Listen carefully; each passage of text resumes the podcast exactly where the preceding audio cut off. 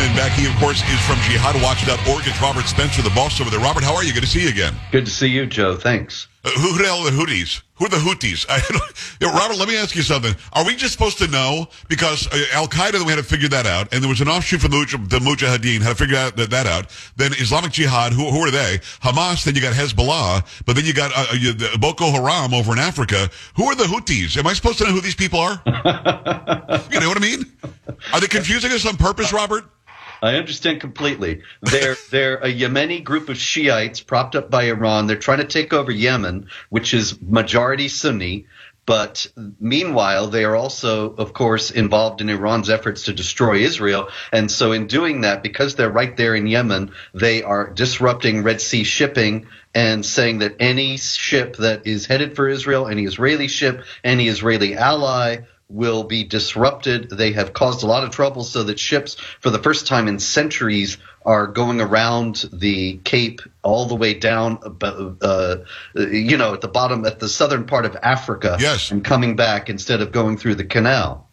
So, I mean, are they ethnically or ancestrally Iranian? Uh, where do they come from? They're Shiites and so they're tied to Iran, which is Shiite, and yeah. the rest of Yemen is Sunni, and so they have an allegiance to Iran because they're Shia, but they're Yemeni Arabs. I always appreciate the education we get from Robert Spencer. Go to jihadwatch.org and go uh, and go follow everything that he's that he's covering there. His book is called Empire of God: How the Byzantines Saved Civilization. We'll get into that in just a minute. Robert, can you tell me why we sided with Saddam Hussein in the Iraq versus Iran war?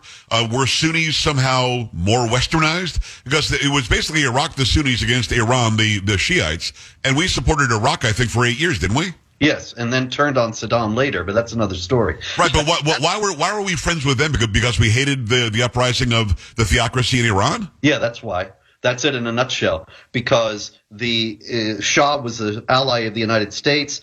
The Iranian Shiites toppled the Shah and installed the Islamic Republic. And so when they went to war against Saddam, we were on Saddam's side. Could we have stopped them from toppling the Shah? Because uh, Jimmy Carter was very weak, and it happened during his presidency, right?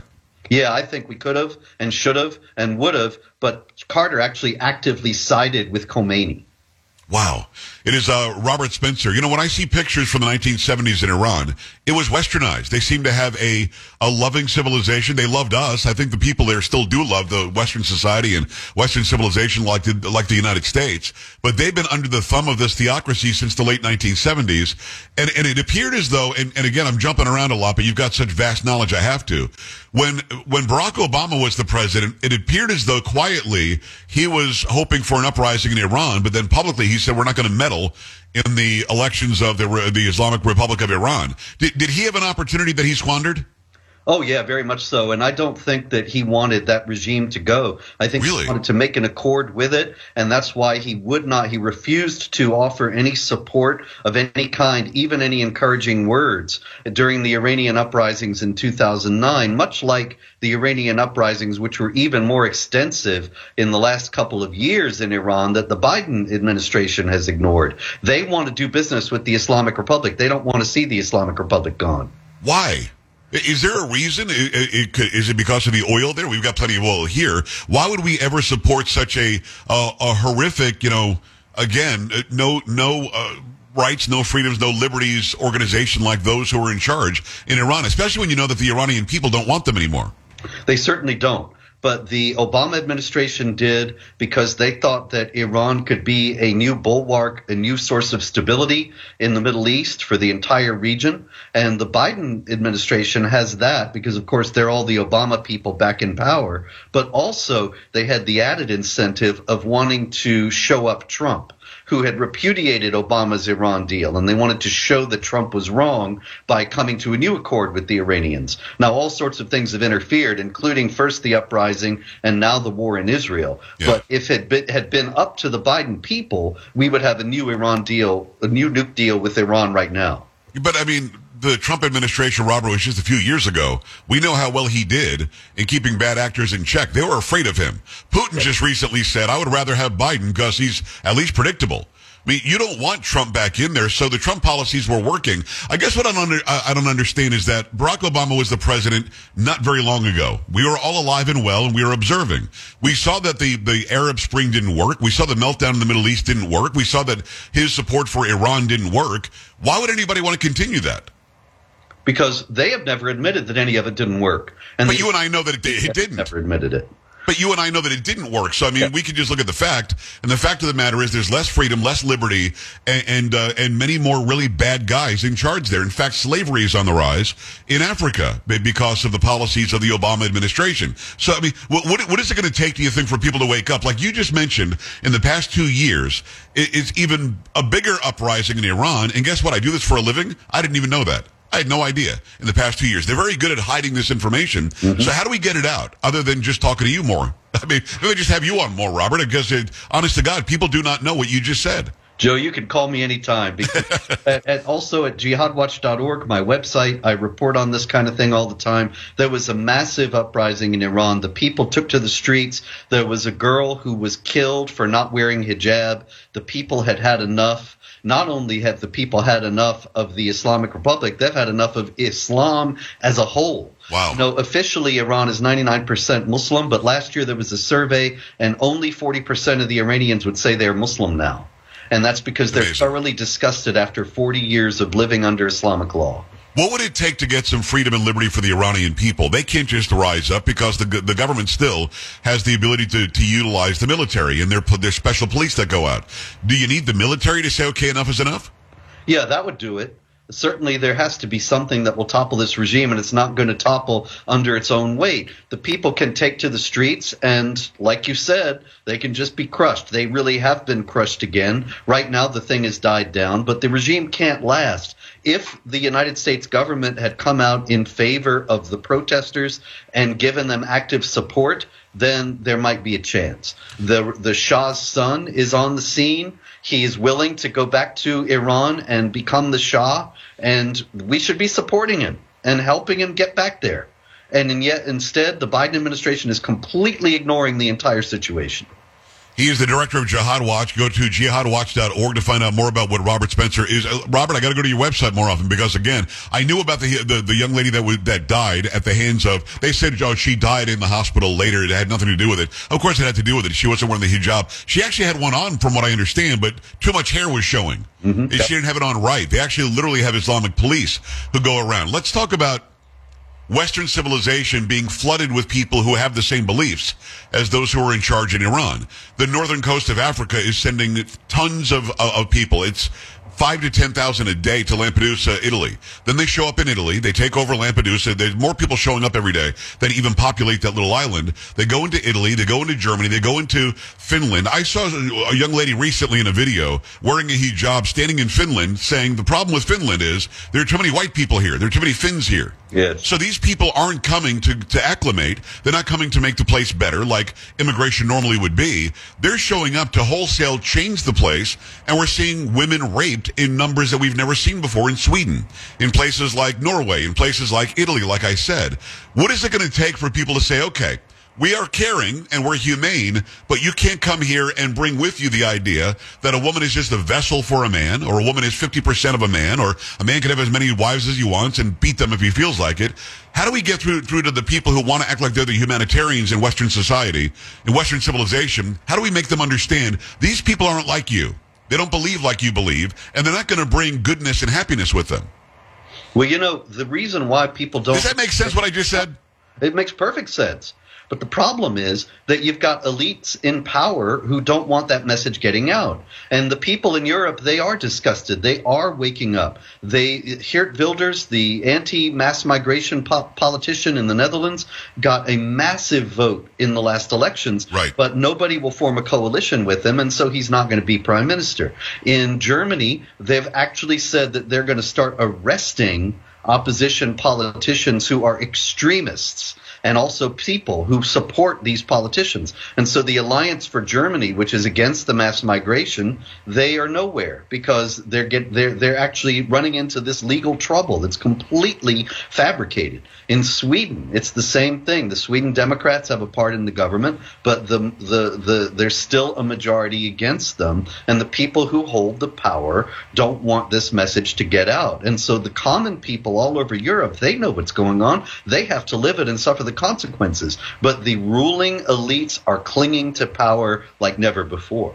But how are they getting voted in? Maybe that's a better question, Robert. And I've seen video out of, I think, Ireland and Scotland, where there are people who are Islamic. I mean, you've got an Islamic, you've got a Muslim mayor in London, too, which doesn't help. He says we need more uh, mm. immigrants because they're making our country a better country. But I've seen video of people saying the, uh, the, the director of schools, white. The director of janitation, white. Uh, the director of, of fill in the blank policy in the, in the parliament, uh, white. They're all complaining that everybody's too white in Ireland. That's 96% white. They're yeah, complaining about too many white people in Scotland. And I've, I've noticed this, and I wonder if you noticed this as well. I am yet to see a black African leader of some country in Africa say, listen, we don't have enough white people here. We've got to stop having so many black leaders in our country. I'm yet to see somebody in a Muslim country say, we've got too many Muslim leaders. We need some Christians on, uh, in parliament. Why is it that white people have to genuflect, bend over backward, and make it less white to make people feel better? Yeah, well, you're absolutely right. It's a psyop to destroy the sovereignty of the West. And that's what really this is all about. And you know, you talk about voting in France. Macron, Emmanuel Macron, who is in favor of the mass migration, was just reelected a year or so ago, and his opponent Marine Le Pen was defeated, and the difference was the Muslim vote. And so wow. there are already enough Muslims in France that they can control the destiny of the country. So it's going to be how are they going to get out of that? Well, they may not. We may see an Islamic Republic there in a few years. I mean, when you see trains are shut down and bridges are shut down in London because it's time for prayer, and if you dare walk where you were going, you're the one who's the problem. Uh, we're looking at little Libya. We're looking at a very different place now, and it doesn't make any sense. What, Robert, can you tell me in your studies and all the years you've been doing this, what is it about Western civilization that they have a problem with? We have freedom. We have liberty. We are accepting and open to anybody to worship however they want, as long as they, you don't, you don't, uh, you know, your worship doesn't mean kill my family and me. Uh, what exactly is the issue that they can't control us? Is that the problem? Well, the, Islam has a theology of conquest. And so just the fact that we exist is one thing, and that we're not Islamic. The other thing is, is that we're the chief competitor to the idea that Islam is the solution to all the world's problems because we say that if you have a free republic and voting and the people decide, then that is the best model for society. So it's a competing view of how society ought to be oriented. If they destroy Western civilization, then they have uh, achieved a massive victory that will make the rest of the world sit up, they think, and say, wow, Islam really is the thing. Look, they destroyed the West and now they, the, what's to keep them from being masters of the world? Wow. It is uh, Robert Spencer. Go to jihadwatch.org, jihadwatch.org. It, it, I'm going to make a statement, and if you don't mind, tell me if I'm right or wrong, and then maybe elaborate on it a little bit. I'm going to say this, and I, and I feel very strongly about this. Um, the Constitution cannot coexist with Sharia law or the Hadith. True or not? Right. That's absolutely true. Can you explain to those watching and listening why? Well, there, there might be individual Muslims who can, but the Sharia is considered to be divine law. It does not allow equality of rights of all people before the law. It devalues the rights for women and non Muslims.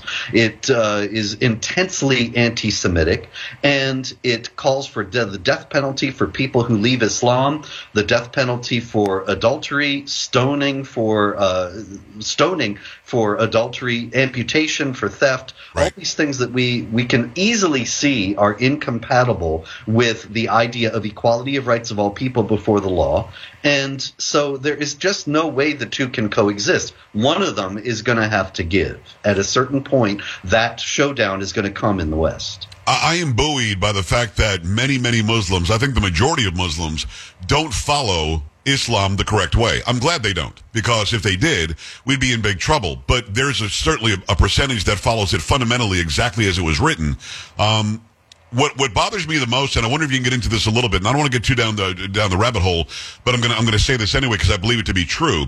The law of abrogation in uh, in Islam is one that uh, people don't even understand. In other words, when I say, "Listen, Islam says this, this, this, and this," they'll say, "No, no, no. No. Go to the early Islam. They said peace and love, and let's take care. Let's this."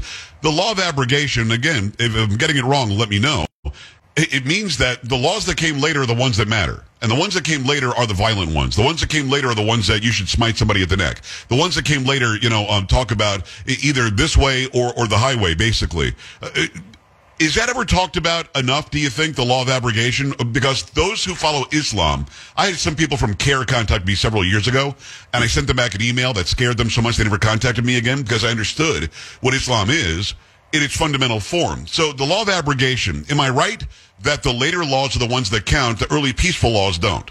Yes, and that's how the people like CAIR fool people because they go on television, they quote the early uh, passages from the Quran that teach tolerance, and then people go away thinking, "Oh, see, there's nothing to be concerned about," and they don't tell them about the violent passages or about abrogation. But you're absolutely right. In traditional Islamic theology, what's revealed later supersedes what's revealed earlier, and unfortunately, the passages calling for warfare against unbelievers, conquest and subjugation, those all come later.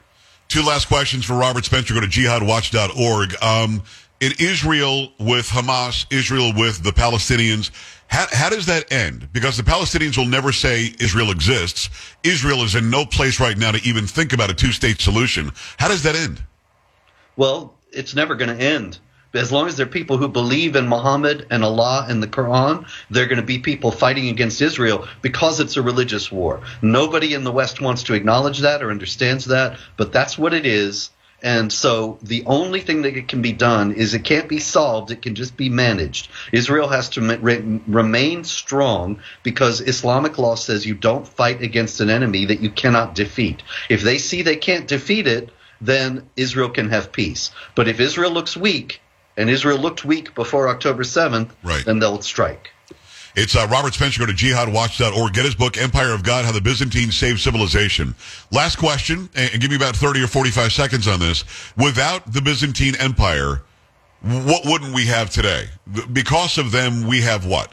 Freedom of speech, freedom of conscience, the ideas of the equality of rights before the law, just the kinds of things we were just talking about in comparison to Sharia.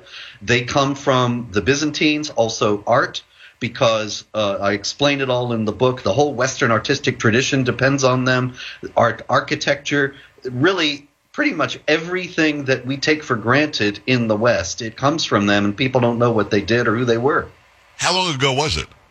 It was it, the, the, Byzantine Empire was destroyed in 1453, so it's wow. been almost 600 years. People were fighting for for those freedoms even that long ago. That's crazy to me. Yep. I love it. Well, listen, go and get this book. It's called Empire of God: How the Byzantines Saved Civilization. The author is uh, Robert Spencer. Robert, thanks a million. Let's do this again soon. Pleasure, Joe. Call me anytime. Thank you, brother. Appreciate you. We're back after this. Stay right here. This is the Joe Pags Show.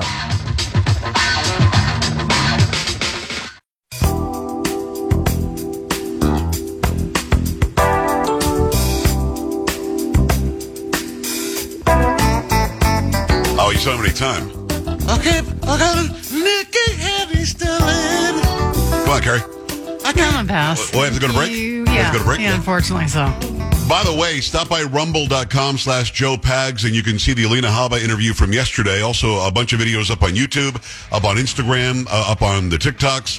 Wherever you want to go and check out, we're either Joe Talk Show or Joe Pags. I am verified everywhere except on TikTok, but you'll know it's me by J O E P A G S. Another big hour coming your way. Smythe next hour. Stay here. This is the Joe Pags Show.